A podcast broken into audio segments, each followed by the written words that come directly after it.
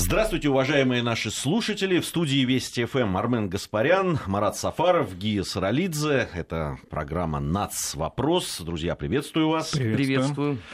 А, и сегодня, как, собственно, и год назад, и два года назад, при приближении этого наверное, одного из самых главных, основных праздников государственных э, нашей страны, э, Дня Победы, мы в наших программах э, в том числе и посвященных национальным отношениям, говорим о Великой Отечественной войне и народах России, народов, я бы даже шире все-таки сейчас говорил о народах СССР, а, которые принимали в этой войне участие. Были у нас программы, которые были посвящены Э, и э, различным коллаборационистам. Э, мы с Арменом делали такую программу. Но считаю, что как раз вот в преддверии праздника надо поговорить о народах, народах СССР, которые принимали участие на стороне своего, своей страны, своего государства, потому что их было не просто в разы, а в тысячи раз больше, чем предателей. Поэтому в преддверии праздника считаю правильным говорить о героях а не о предателях. А, Марат, э, с твоей точки зрения, э, ты много занимаешься э, вообще вот национальным вопросом. Что Великая Отечественная война значила для именно национальных отношений в СССР? Ну, фактически правы те, и, вероятно, мы можем с ними согласиться без всяких каких-то уже дискуссий – те, кто заявляет и обосновывает свою точку зрения, что именно в год Великой Отечественной войны сформировалась по-настоящему уже советская нация. Дело в том, что до военный период по-разному, в разных обстоятельствах, тяжело, легко, добровольно, не очень народы входили в состав большой страны, но именно в годы войны они а, образовали новую общность. Все те идеологические какие-то, так скажем, да, призывы к этому в 30-е годы, в 20-е даже годы. Все это было все-таки на, э, ну, по большому счету, на уровне лозунгов и заявлений. А в тот момент, когда действительно пришла такая колоссальная беда, и когда люди стали э, бок о бок и плечом к плечу, то, конечно, вот это образование новой общности стало происходить реально снизу, не сверху, а снизу, потому что люди действительно осознали свое единство. И, в общем-то, то, что нас до сих пор объединяет с нашими соотечественниками или с людьми, которые осознают свою общность с нами в постсоветских государствах, во многом именно этой трагедией и этими тяжелейшими годами и определено. Вот мне кажется, что самое главное у нас в вопросе это формирование какой-то надобщности, когда люди, не забывая о том, какому народу или какой республике они принадлежат, тем не менее осознали свое единство. Армен. Ну, здесь можно даже говорить о том, что известна примерная дата, когда произошло вот это объединение в новую историческую общность. Это, конечно, 1943 год, потому что э, в 1941 и 1942 году э, чудовищно тяжело было с этой точки зрения. Э, немецкая пропаганда ведь била э, в болевую точку, которая действительно существовала на тот момент. Э, для подавляющего большинства народов, населявших страну, векторы пропаганды были персональные. И они ориентировались во многом на те традиции, которые были сломлены, начиная там с революции, эпохи гражданской войны, коллективизации и так далее. И, безусловно, советский Союз и политическое руководство а, страны видели и понимали всю эту опасность. Ровно, кстати, по этой причине наш родной советский а, военный агитпроп был, по сути дела, за четыре первых месяцев войны полностью перестроен. Потому что в ответ на условно немецкую агитацию э, в первые месяцы, когда наш агитпроп рассказывал о том, что сюда идут восстанавливать династию Романовых, э, тащит на своих э, плечах помещиков, фабрикантов и капиталистов. Конечно, этот модуль не работал. И что греха таить, очень многие действительно смотрели э, на Третий Рейх как ну, на возможного потенциального освободителя. Вот начиная с 1943 года, да, уже произошло э, действительно сплочение и получился некий монолит, некое новое историческое общество. Получилась она не только благодаря тому, что появились серьезные успехи на фронте, а во многом благодаря тому, что армия увидела, что происходило на оккупированных территориях. Каждый для себя сделал единственно правильный возможный вывод, что за всем этим вообще скрывалось. А, вот после этого, да, можно говорить о а, абсолютной такой консолидации. До 1943 года, конечно, ничего подобного не было. А, то есть э, все-таки вот та пропаганда, которая велась, и помнишь эти все разговоры про колосы на глиняных ногах именно из-за многонациональности России, то есть э, действительно эта пропаганда имела успех, правильно я понимаю? Ну, безусловно, тем более, что, понимаешь, западных украинцев, например, из немецких лагерей военнопленных выпускали того, чтобы противопоставить их, значит, э, жителям центральной и юго-восточной Украины выпускали прибалтов, кому-то доверяли создание а, собственных э, полицейских формирований. Ну, их звездные часы, конечно, там попозже, это 42-43 года. А кто-то находился изначально в загоне, расценивался как, условно, субъект маловарни. О какой же консолидации можно после этого говорить? Вот когда уже все поняли, ну, а, все нормальные люди поняли, что, что на самом деле происходит, тогда и отношение а, было другое. А действительно, в 1941-1942 году многократно фиксировались а, настроения общественные, и причем в рабочей крестьянской Красной Армии и э, среди немецких э, документов э, масса свидетельств на этот счет о том, что, конечно, никакого единого абсолютно общества нету оно рассыпалось. Больше того, те проблемы, которые, по сути дела, замариновали э, за годы там, гражданской войны, коллективизации, потом там, политических репрессий конца 30-х годов, они тут же все выплыли. Потому что они не были решены, и э, недовольство э, той части народа, которая находилась э, в скрытой оппозиции, оно никуда не делось. И, конечно, в 1941-1942 году оно было особенно э, явно отражено на всех оккупированных территориях. В 1943 году уже это на убыль пошло. Потому что уже и там, и там все понимали, к чему э, стремится итог войны. А, сейчас у нас на связи Андрей Петров, сотрудник информационного агентства «Вестник Кавказа». Андрей, здравствуйте. Здравствуйте, Гия. Андрей, с вами хотели поговорить как раз о значении Великой Отечественной войны на современном этапе для национальных да. отношений. Вот что вы по этому поводу думаете?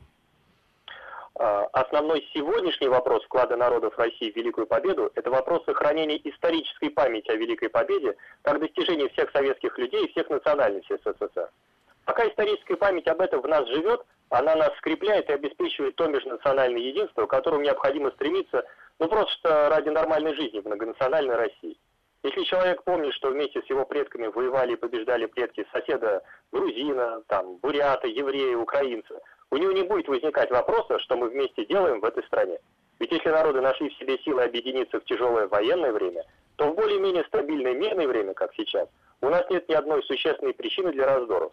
Проблема, конечно, в том, что э, по человеческим меркам Великая Победа уже очень далеко. Она была 72 года назад, и ветеранов, которым уже от 90 лет, все меньше. То есть все меньше живой памяти о войне. А, Приведу пример. К 70-летию Великой Победы э, Фонд «Общественное мнение» проводил опрос, который показал, что да, у 79% опрошенных кто-либо из родственников воевал, но у 74% никого из ветеранов уже нет живых. При этом 43% не знают, где именно воевали их родственники. У 38% не сохранились никакие военные реликвии, а военные фотографии, просто военные фотографии, есть только у 28%. И те же 28% а, слушали вживую от ветеранов рассказы о войне. А у молодежи это показатель еще ниже, 21%. Так создаются условия для утраты памяти. По счастью, решение проблемы было найдено несколько лет назад. Я говорю об акции «Бессмертный полк», о которой перед этим рассказывали в новостях, где люди символически возвращают в строй воевавших родственников и показывают, что их подвиг остался и в семейной жизни, и в национальной памяти.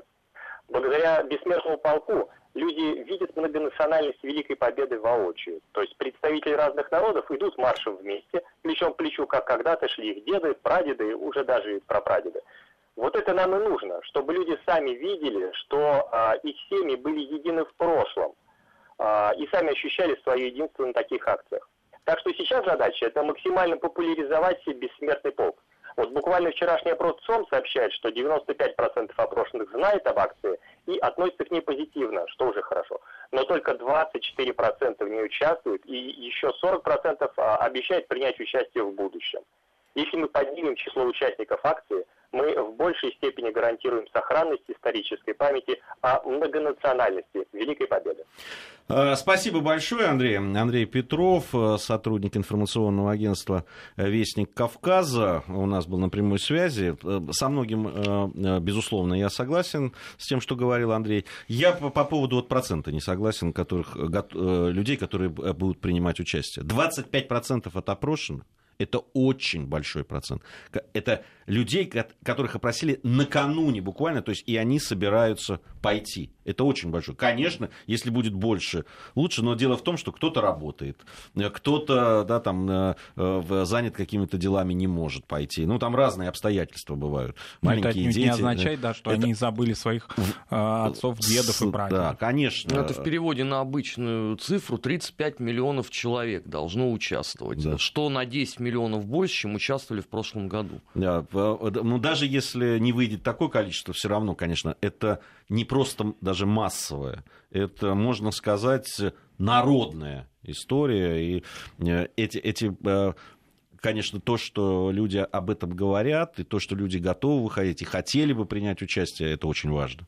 Это очень важно. Мы неоднократно говорили о значении и о, э, и о значении, и о важности, и о том, действительно прекрасном просто почине вот этой, э, самой акции «Бессмертный полк». Это, конечно, очень важно и очень э, здорово, что это есть у нас. А по поводу Э, э, продолжая вопрос, возвращаясь э, в прошлое, в, во времена Великой Отечественной войны и то, как принимали участие в, и, и значение того, что происходило в национальных отношениях. Все-таки, Армен, я хотел бы вот, продолжить ту тему. Ты вот говоришь, там 41-42 год, приводишь в качестве примеров, да, там, Западную Украину, наверное, Западную, ну, Прибалтику. Но согласись, все-таки эти регионы, которые вошли ну, прямо накануне э, в Великой Отечественной войны в состав СССР, все-таки ну, не отражают того положения, которое вообще Ну было. хорошо, давай посмотрим на другие регионы. Картина-то будет примерно такая же. Ну, Днепропетровск ведь вошел не в 1939 году, а проблемы там были гигантские. А, и подполье, извините, э, на любой вкус. Хочешь тебе ауновское подполье, хочешь э, буржуазно-националистическое, как говорили в те годы, оно все распрекрасным образом существовало, причем еще, извините, до момента оставления этого города войсками Красной Армии. Ну, таких городов можно массу привести, да, в Крыму были большие проблемы. Хотя Крым, э, по сути дела, с этой точки зрения, ну, всегда был составной частью России. В Киеве гигантские проблемы, в Харькове, да повсеместно. На территории РФСР, ты что думаешь, было сильно проще? Брянск, Орел, э, Курск. Всюду одна и та же картина была, по сути дела, да, ведь э, не случайно, что э, мы же вот, э, когда говорили тогда про факт коллаборации, мы так обошли, по сути дела, э, факт русской коллаборации. А ведь она пышным цветом, извините, расцвела тогда, октябрь, ноябрь, декабрь 1941 года. И какие меры вынуждена была принимать Москва по этому поводу? Что специальные группы отправлялись диверсионные на ликвидацию руководителей а, вот этих вот а, коллаборационистских структур. Это же все было. Это же не только там на Украине, а в Беларуси, что сильно меньше у нас было проблем. Да дошли бы они до Кавказа, и там было бы примерно то же самое. Ну, собственно, на Северном Кавказе э, все же знают, во что это вылилось. Поэтому это, это было повсеместно, к сожалению. Просто немцы делали ставку на определенной национальности а, в силу даже не своих расовых там таблиц законов а, Нюрнберга образца 1935 года, а в силу той неразберихи, которая была внутри э, руководства. Потому что у Розенберга был один взгляд на эту проблему, у Геббельса другой, у РСХ третий, у Вермахта четвертый. Только в силу этого. А проблема была очень серьезная.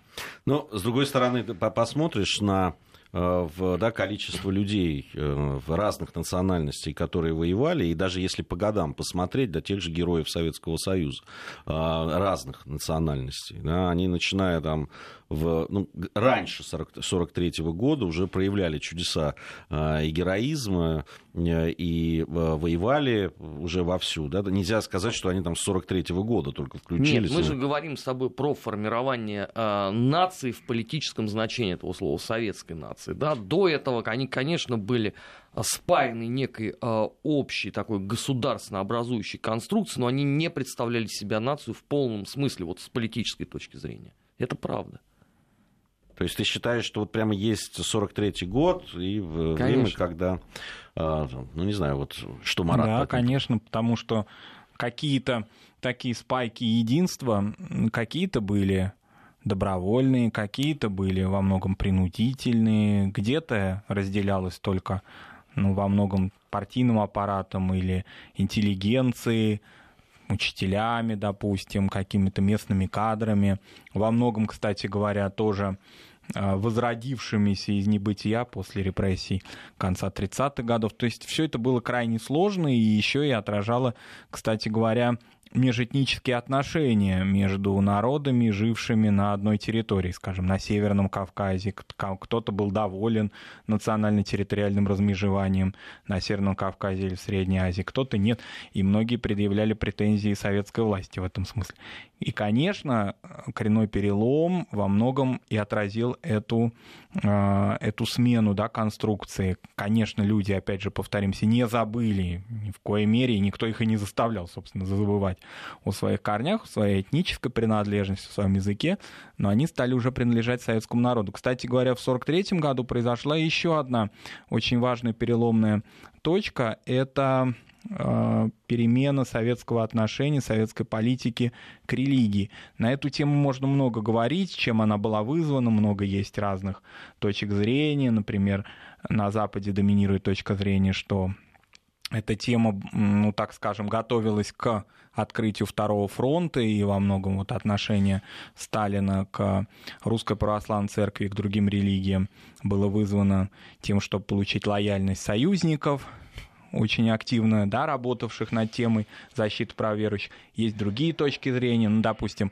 а, основной вопрос, почему это не произошло в 1941 году, да, или в самые тяжелые дни войны, а произошло уже на коренном этапе. Разные точки зрения. Я, честно говоря, не придерживаюсь ни одной из них, потому что мне как-то каждая кажется несколько натянутой и какой-то вот из нашего времени придуманной, не с точки зрения историзма и контекста времени, а как будто бы сейчас ее придумали. Так или иначе, конечно, люди это почувствовали почувствовали. Люди почувствовали э, эту перемену уже в 1941 году, когда началось снижение постепенной вот этой антирелигиозной кампании, когда Союз воинствующих безбожников уже стал, так скажем, да, с Емельяном Ярославским своим одиозным как-то уходить в небытие. Но 43 год, конечно, встреча Сталина с местоблюстителем э, митрополитом Сергием и мусульманские отношения в этот же период, в 43-44 году, были ни много ни мало восстановлены, а где-то просто созданы четыре духовных управления мусульман на Кавказе, в Закавказье, в Поволжье, в Средней Азии. Это, безусловно, огромная, ну что ли, такая вот перемена в том смысле, что люди почувствовали некую лояльность к их взглядам, к их национальным особенностям. А если учитывать, допустим, мусульманское население Советского Союза, где конфессионально-этническое разделить вообще было невозможно, конечно, это было воспринято очень положительно. Так что, в общем, 43-й год рубежный момент с точки зрения формирования вот этой новой общности, конечно. А, ну вот э, в, в этих вопросах участия э, народов э, СССР в войне, конечно, есть страница, она такая достаточно экзотическая. Ну, начнем с того, что я э, о тувинцах, которые воевали, да, отрядах тувинцев. Дело в том, что к этому моменту Тува еще не входила там, ну, а, уже вот де юре, де факто еще не входила в состав СССР. Да, там поэтапное такое было. Эм, и, и фактически они были, ну, как добровольцы, что ли, да, как это люди, иностранный легион в какой-то степени, ну, конечно, можно здесь в кавычки поставить, но при этом они действительно воевали, и, ну, то, что вот, э, ну, те документы, которые есть, они очень любопытные. Они в Галиции в Волыни, же это тувинская кавалерия, причем, э, причем на своих вот именно, я уж не знаю, как доставляли их на, э, ну, видимо, какими-то специальными там вагонами вместе с лошадями тувинскими, этими лохматыми. И, конечно, впечатления они на немцев, ну, вот то, что я читал, там воспоминания каких-то плененных немцев, э, которые их впервые увидели, они были, конечно, просто э, чуть ли не, э, что какие варвары полчища Атилы вдруг появились там. Ну, вообще, надо отдать должное немцам, у них таких потрясений было много, потому что ну, они впечатлительные и калмыцкая кавалерия, которая существовала, и, ну, там самый яркий пример, это, конечно, гвардейская панфиловская дивизия, которую действительно для немцев это такие вот ожившие орды с Востока, вот, вот ровно такой вот объект их пропаганды. И многие-многие другие. И э, если еще там в 41-42 году это вызывало некоторое у них удивление, то к 43 году э, в рядах э, немцев уже зафиксировано, в общем, э, такое достаточно серьезное огорчение. А как же так? Ну мы же арийцы, мы же сверхчеловеки, а получается, что нет – потому что эти варварские племена, они показывают совершенно какую-то запредельную фанатичную стойкость, которая, по идее, у них не должна быть. Там дальше идет перечисление, почему, там, да, согласно там, генетическим всем этим э, расовым таблицам. Ну и в результате же они просто э, решили, что это все есть некий единый такой русский народ, который вот подвергся татаро-монгольскому пришествию, поэтому если условно там на европейской части он более там светлый, голубоглазый, то там подальше в Сибири, наверное, они вот все такие. Ну вообще с географией, конечно, у стратегов Третьего Рейха ну, мягко говоря, не очень сложилось. Как и с этнографией. Ну да, там, да. ну просто ге- география это вообще был домоклов меч э, всей германской политики, начиная с фюрера, который, э, как известно, по глобусу прочертил по Уралу там э, линию разграничения интересов Германии и Японии и заканчиваю всеми остальными, потому что, ну, совершенно чудовищные, вот если читать окопные воспоминания немцев, представление у них, ну, мягко говоря, очень своеобразное. О, том, Скажи, куда а, они вообще попали. А это э, в плюсом или в минус было? С одной стороны, ну, это же такое не, некоторое пренебрежение к противнику. Да? Мы, там, представители арийской расы, э, сверхчеловеки, идем сейчас вот, да, там, и э, завоевываем. Знаешь, э, положа руку на сердце, без разницы, было бы у них хорошо с географией или было бы вот так, так вот печально, итог войны-то все равно был понятен. Просто а, потом же на Западе стали появляться работы, что это все вот потому, что не доработала разведка. И там объяснялось, что колея, оказывается, железнодорожная в России не такая, как в Европе. Да, эти бесконечные пространства. А за Уралом а, тоже Россия не заканчивается. Там еще есть промышленный ну, район и так далее. Если там э, рядовые, может быть, или младший состав вермахта не знал, может быть, о, о том, как, кто им противостоит с точки зрения расстояний. Там, ну уж стратегии-то точно Ты знаешь, ну самый любимый э, разведчик в Советском Союзе Вальтер Шелленберг договорился уже до того, что он золотые царские червонцы под нож пустил. Поэтому я бы не стал бы говорить о том, что там наверху было абсолютно точное представление о том, куда они идут и самое главное, какие будут условия. И больше того, а, Интересно, в 1941 году э, начальник э, Абверштиле э, в Эстонии пишет в своем дневнике, что это какой-то ужас вообще. Здесь сотни племен и все упрямые. Это он про Эстонию только написал, да? Это он еще не знает о том, что там условно на территории Украины РСФСР. Но это показательно. Это он пишет про а, состав курсантов, который у него. Сотни племен и все упрямые это вот к тебе к моменту о том, насколько они вообще понимали, с кем они воюют. Да, но если бы они, конечно, появление тувинцев для них было бы, конечно, совсем. А появление узбеков потом для них не было совсем, да, там 5 миллионов, но, между тувинцы, прочим. видишь, они же все-таки узбеки воевали в советской форме, там, в, в, в гимнастерке, там, ну, и по, по уставу одетые а, были, ну, более-менее. Ну, узбеки тоже воевали в советской форме. Да нет, это вот узбеки, а вот тувинцы-то нет. А тувинцы воевали, а так как они, не, собственно, не были регуляр, в регулярных войсках, там, Красной Армии, они воевали в том, что считали нужным, ну, понимаешь? Ну, такое воскрешение истории о да, ну, там, не только они, башкирах кубанским казакам, пластунам разрешили носить разрешили, привычную да. форму. В 43 году, опять же, да, вот коренная дата. Мы продолжим э, наш разговор. Армен Гаспарян, Марат Сафаров, Гия Саралидзе в студии Вести ФМ. Сейчас новости. Продолжаем нашу программу «Нацвопрос». Э, Армен Гаспарян, Марат Сафаров, Гия Саралидзе по-прежнему в студии Вести ФМ. Мы говорим о, о народах России в Великой Отечественной а, войне. А, вот любопытная вещь. С момента, как появился... Да, не только, мы до этого следили за тем, как празднуют 9 мая в разных бывших республиках Э, Советского Союза. И еще будем следить. И будем следить. Мая. Мы, мы с тобой точно, да, будем подводить итоги с 8 до 11, и Марат к нам на время присоединится, я надеюсь. Э, им, конечно, мы об этом поговорим. Но вообще, э, действительно, ведь интересная вещь. Но мы следим, мы следим за тем, хотя это уже там, понятно, Э, страны суверенные, в общем, сами принимают решение о том, как, что им праздновать, какие праздники им нужны, какие нет, но мы продолжаем за этим следить. Э, на ваш взгляд, почему? Причем следить ревностно. Ну, было пока. бы странно, если бы мы этого не делали. Да. Ну почему? Ну, ну потому что это, это, это, это не странно, но почему тогда? Это была одна страна, это был один народ, это была одна армия-победитель в которой никто не делил э, себя на национальности. И э, мы помним подвиги абсолютно всех, кто в силу э, политических причин с 1991 года оказался в суверенных сопредельных государствах.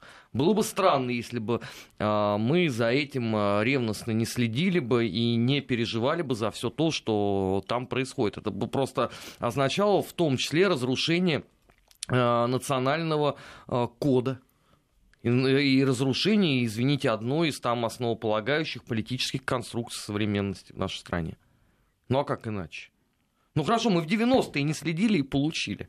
Ты предлагаешь продолжить эту прекрасную традицию? Не, на самом деле в 90-е я помню. Я следил, например. Нет, понимаешь, я когда следил... я говорю мы, это не о нас с тобой, да, это на политическом уровне, на серьезном. А, Марат, а что ты думаешь? Что мы родились в этой стране, потому что у нас корни связаны с этими ныне суверенными республиками у многих из нас.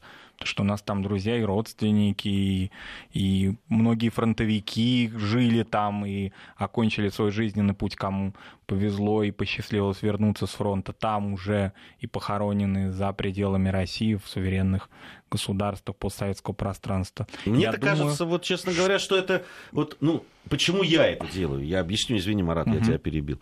А, все, что вы говорите, совершенно верно, я согласен с этим. Но мне-то кажется, что ну, одна из основных причин, ну, моя, например, это индикатор, это лакмусовая бумажка, да, по которой определяется отношение к нашей общей истории. Если а, к 9 мая отношение такое, да, да тут уже, знаешь, не только к истории, это скорее к э, России и ее народам. Да, и в том История числе... здесь уже, знаешь, ну, отходит, ну, по-моему, на второй план. Со... Нет, ну, понимаешь, как, если э, вы помните об общей истории, если вы ее чтите, то и отношения, согласись, значит, с отношением более-менее все э, хорошо. Ну, мне, мне трудно себе представить, да, там, в страну, в которой 9 мая широко празднуется, да, бессмертный полк э, не запрещается, э, все э, говорят об этом, выходят, там, не знаю, телепередачи, радиопрограммы, люди говорят о значении этой победы. Ну, вряд ли вот в этой стране будут плохо относиться к России. Ну, правда. Ну, вот, если можете меня переубедить, есть какие-то примеры? Да не, ну, примеров-то полно, на самом деле. Ну, вот тебе сам самый яркий Украина. Ну, вот тебе, пожалуйста, бессмертный полк не запрещен, Слушай, они даже не 9 мая празднуют теперь победу. Нет, они 8 9 празднуют. мая сегодня было объявлено. У Пожалуйста, ни... хотите, идите в наш У них, у них людей, которые одевают георгиевскую э, Э, ленточку, даже если это ребенок и девочка, ее бьют, там срывают. Ну вот, пожалуйста, а бессмертный полк при этом проводится. А в Латвии? Ты знаешь, почему он проводится? Он вопреки всему проводится, Армен. Ну, Потому что столько людей, которые это помнят и хотят, это, что они не могут это запретить уже. Хорошо. А Латвия? Бессмертный полк проводится? Да. При этом русофобия является основополагающим внешнеполитическим вектором у Риги. Ты сейчас передергиваешь. Потому что на бессмертный полк выходят в основном а, люди, а, а, которые, многие из которых даже не граждане этой страны, по их законам, понимаешь? которые, как они там их называют, не граждане или там э, разные у них там с, с, обладатели серых паспортов, там, там разные. Так, хорошо. Mm. Дальше пойдем по республикам. Э, в Узбекистане не проводится бессмертный полк. Ну, это хорошо разве? Значит... В Таджикистане не проводится. Больше того, во всей Средней Азии, во всех пяти бывших э, республиках русского Туркестана не будет официально использоваться георгиевская ленточка. При этом я напоминаю, что, например, Казахстан один из основных наших а, партнеров по ОДКБ, э, Евразес, Таможенному союзу и так далее. Вот тебе, пожалуйста, очень такие странные примеры по формальному признаку. Не, ну подожди, э, насколько я знаю, в Казахстане 9 мая э, праздник в, проводится, даже если не праздник, ошибаюсь, да. даже парад, по-моему, проводится военный с георгиевской ленточкой. Я, я не знаю, вообще вокруг э, георгиевской ленточки столько э, копий сломано. Я, я, честно говоря, не, не очень понимаю вот этого. В государствах Средней Азии память о победе, насколько мне рассказывают мои родственники и знакомые, которые там живут, она никуда и не исчезала, собственно говоря. Там просто приобретает просто, некоторые а, другие с, формы. С, не, ну, с другой стороны, понимаешь, э, ну, официально принимать именно георгиевскую ленточку, она ведь тоже э, долгое время не была, э, да, там, ну, там, да, и в этом году сколько? 14 лет, по-моему. Ну, согласитесь, это все-таки новая, новейшая история нашей страны. Скажем, это вот... не советская традиция. Нет, нет. Это... Монументальная архитектура, скажем, новая постсоветского Узбекистане, скорее вот такая скорбящая мать, как-то семейная вот такая история, что ли. И там как-то больше тему победы переводят в тему трагедии войны, тему трагедии погибших, но отнюдь не отрицают участие и того, что... Там бывают свои перегибы, например, в Узбекистане известная тема с каким-то таинственным несколько лет назад исчезновением из всех со всех улиц э, из названий станции метро в Ташкенте имени генерала Героя Советского Союза Сабира Рахимова. Но это какие-то вот такие внутренние, мне кажется, может быть, какие-то даже этнические там э, сюжеты, потому что вдруг выяснилось, что он казах, а не узбек. Вот. Но это такие вещи, может быть, они связаны уже с прошлым, с прошлой историей Узбекистана, с той историей, которая ушла э, вместе с ее лидером прошлым, да, покойным в прошлом году, сейчас по-другому. Поэтому мне кажется, что там все в порядке с празднованием Дня Победы. Да нет, он празднуется-то всюду. Речь же идет просто о том, что, например, георгиевская лента не используется. Хорошо, я согласен, это там э, не государственный символ. Но бессмертный полк кому мешает? Ну, правда, вот что в этом плохого? Не-не, я вот это вот я правда не понимаю. Это наоборот же, это, а, это, это демонстрация. Ну, понимаешь, с другой стороны, ведь я слышал, очень вот, ревностно относится к тому, что ну, это традиция, которая возникла на территории другого государства. Нет, я слышал утверждение, вот, кстати, пользуясь возможностью, я у Марата спрошу, как у человека, который наверняка это знает, что это все потому, что в Коране зафиксировано, что нельзя поднимать портреты мертвых. Ну, это абсолютно не так. Э, в Коране о фотографиях речи быть не может. Вот, это как минимум. Во-вторых, и в советское время, и в постсоветское время мы можем увидеть портреты вождей, которые поднимаются вверх и наверх да, да, в государствах. А, а уж сейчас как поднимаются да. на территории. Если быть, например, в Таджикистане, то там, можно сказать, 10 метров не проехать мимо портрета ее президента. Поэтому, конечно, это не так. Это а, ну, такая мягкая такая подтасовка под конфессиональные какие-то обоснования.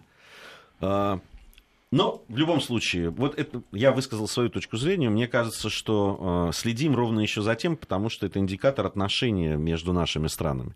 Э, в, что касается там вот новых традиций, я бы не, я бы не э, все-таки, мне бы хотелось, конечно, чтобы бессмертный полк проходил там и в родной мне Грузии, и, и в других э, бывших республиках Советского Союза. Я считаю, что это правильно, что это очень. С другой стороны, ну это традиция, которая родилась у нас в стране. Это традиция, которой, которой три три года.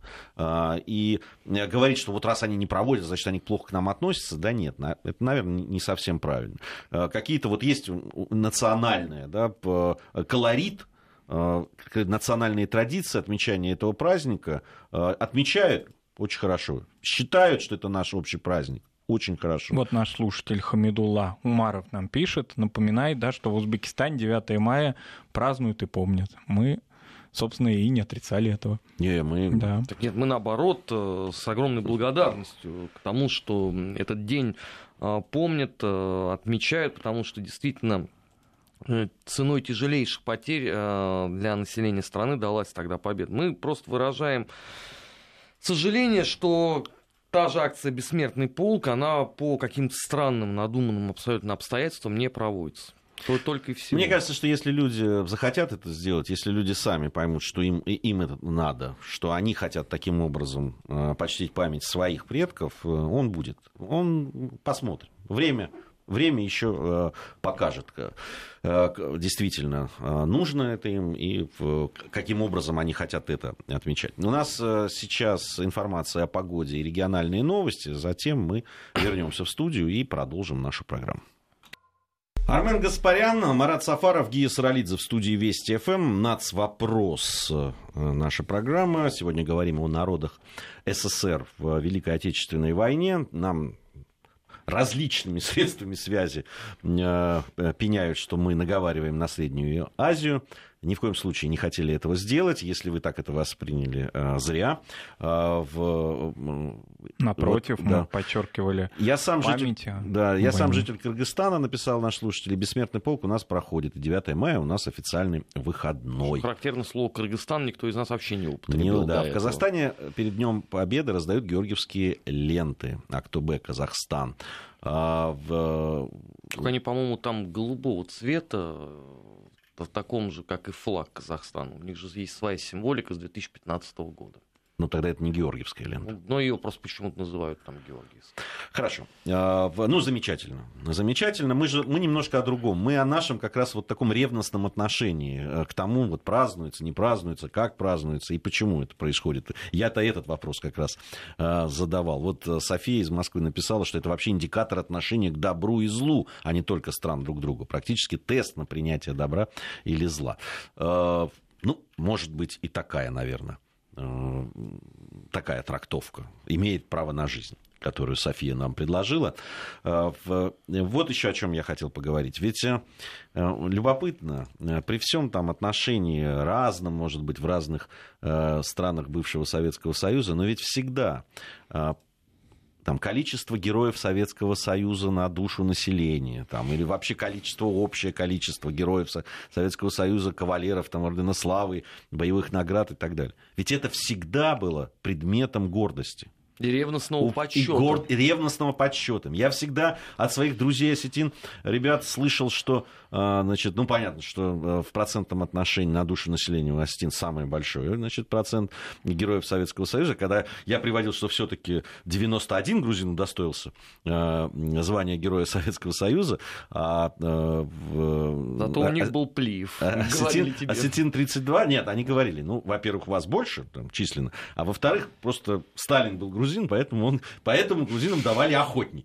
Ну, в общем, это действительно было предметом а, и, и, и остается остается предметом гордости, предметом подсчета вот такого. Э, и, и, и это хорошо. И книг много выходит, которые в советское время выходить по известным причинам не могли, а теперь их очень много во всех республиках и в нашей стране в российских республиках а национальных тоже выходят книги, и я тоже принимал в этом участие. Ничего в этом странного не вижу. Это замечательная традиция, если люди, а, ну так скажем, хранят память не только о своих родных участниках войны, но и как-то вот шире смотрят об участии своего народа в общей победе. Это отлично. Если, конечно, не начинается на этой почве какой-то вот такой вот уже суета какая-то, которая тоже, конечно, бывает. Бывает, бывает, не без перегибов, да. но сам факт э, гордости за своих, э, за своих э, сограждан, за тех прекрасных и замечательных героях, которые представляли этот народ. Память это, это, на мой взгляд, замечательно. Не, ну у нас сейчас просто добрались до этой благодатной темы, потому что когда условная история Великой Отечественной войны себя в какой-то момент исчерпала, останавливаться крайне не хотелось. Поэтому вся общественность переключилась на Первую мировую войну. Я уже видел ровно точно такие же книги памяти, значит, такие-то, такие-то герои Первой мировой. Да, ну и есть замечательные, э, кстати, вот э, э, ребят которые участвуют в наших программах из Вестника Кавказа. Вестник Кавказа был... Их идея была и воплощение. Они сделали большие альбомы Георгий, жители да, Кавказа, георгиевских кавалеров. На, на мой взгляд, это отлично. Это да просто... я только приветствую это. На самом деле, просто а, когда ты заходишь, условно, а, в крупные магазины и видишь вот эту вот череду книг, о которых раньше не было, да, у тебя возникает законный вопрос. Почему раньше? Вот что мешало? казалось бы, да, но все ведь знали, что э, все народы страны отличились э, в боях с нацизмом. Что мешало вот э, выпускать такие вот э, пос... книги, извините, когда эти все ветераны были живы? Вот кто-нибудь не может объяснить, вот что мешало? Э, политические какие-то соображения? Нет. Какая-то национальная политика в республиках? Ну, тоже нет. Вот почему так? А ты имеешь в виду уже новую или советские? Я имею в виду советскую эпоху. Вот что мешало? А что, правда, Но... не было? Не было. Не было. Не было. Серьезно? Вот что, от этого а, а, а, Марат, а чем ты интернационализма разрушалась? Да никоим образом. Но я думаю, что вот именно это и, этого и боялись, что ли, вот такого разделения победы по национальным каким-то квартирам. Видимо, полагали, что это полагали, опять же, с этим согласиться странно. Наоборот, мне кажется, это только бы цементировало, но, видимо, перегиб такой или такая подстраховка, перестраховка, чтобы победа была общая, не считали бы мы по героям Советского Союза азербайджанцам, армянам, ну, татарам Ну, это тоже далее. достаточно странно, потому что полный странно. синодик всех героев Советского Союза, он был он издан. Был, конечно. То есть да. по нему ты можешь посчитать, там же в конце таблицы-то приводится. Да, но при этом, вот чтобы это было подчеркивание национальности того или иного героя, героя. Ну, в годы войны, кстати, это было возможно, поскольку в годы войны были фронтовые газеты, как известно, их количество к 1942 году составляло, вернее, в 1942 году уже составляло около 50, практически на каждом фронте было 3-5, иногда больше газет на национальных языках, и, соответственно, там печатались материалы о бойцах и об удостоенных наградами, и лучшие прозаики, публицисты национальные в этом участвовали. Вот, кстати говоря, один из наших а, слушателей нам предлагает вспомнить э, легендарного руководителя Совинформбюро генерал-полковника Щербакова во многом под его ведом, в его ведомстве и под его началом, собственно, начинала издаваться фронтовая печать, он к этому привлекал на русском языке Эренбурга и других мастеров и так далее. Это разрешалось. После войны тема закрылась на долгие десятилетия. Щербаков умер, некому стал некому, Да, он умер практически в день победы. Да, 9 мая да. 45-го, сердце не выдержало. Да, и все, тема закрылась. И вот и в 90-е годы она так не особенно-то и возродилась. Она как-то вот в большей степени за последние десятилетия стала развиваться. Да, к сожалению, там, ну, в той же, я же наблюдал, э, допустим, в той же Грузии, где были ветераны, еще тогда Э, вполне молодые еще с точки зрения теперешнего меня молодые люди, которые да, там в, уже конец 80-х, начало 90-х годов, уже забытые, в, сами они встречались, сами э, собирались там традиционно, вот как в Москве около Большого театра, э, в Тбилиси встречались у Парка Победы, он так и назывался, парк Ваке, где встречались, и, и уже понятно, там ни одной съемочной группы, в, да, никого это уже не интересовало из официальных, ни средств массовой информации, ни э, не интересовало и тех политических деятелей. Ну, так, иногда кто-то появлялся. Ну, если сам Мелитон Кантари, да, закончил свою жизнь в общем-то, бездомным практически человеком, да, так сложилось, все обстоятельства начала 90-х годов на его судьбе отразились. Ну да, но ему пришлось из Абхазии уехать, он же в Абхазии В Москве он умер. Да, к сожалению, вот и такие, э, и такие случались э, вещи. Э, мне мне вообще очень нравится то, что происходит по отношению к Великой Отечественной войне и к возвращению. Да, я здесь согласен с Арменом, что, к сожалению, к сожалению, приходит очень много того хорошего, да, что было бы здорово, если бы увидели ветераны вот это отношение. Э, ну, может быть, это тоже какие-то законы жизни, да, как, чем дальше от, э, от того события, которое произошло, тем виднее его масштабность. Э, и теперь, наверное, многим стыдно за то, что происходило в 90-е годы в начале по отношению к ветеранам и по отношению к этому празднику и какое-то возвращение. Не знаю, может быть. Может быть. А, не так много времени у нас остается. Знаете, что еще хотел? У нас все по поводу Казахстана. Э, ленты э, написали за КТБ, что нет, правильных цветов. Ну, хорошо. Хорошо, да, не будем, не будем спорить. Знаете, о чем я хотел бы еще буквально хотя бы по несколько слов, чтобы вы сказали в связи с народами СССР и победой. Вот как вы думаете, тот опыт Украины, который сейчас мы видим, он каким-то образом будет Отрезвляющим? По отрезвляющим по отношению, может быть, э, к другим. Э, и, и, и у нас, кстати, я, я Россию тоже беру, и, может быть, в других странах бывшего Советского Союза. Ну, для России, безусловно, это стало очень хорошей прививкой, для других стран нет, потому что не надо обвинять меня там в излишнем пессимизме, но давайте вспомним, что то же самое примерно происходило в трех балтийских странах в 90-е годы, в 2000-е годы, вот сейчас за последние годы, и ничего это не меняется.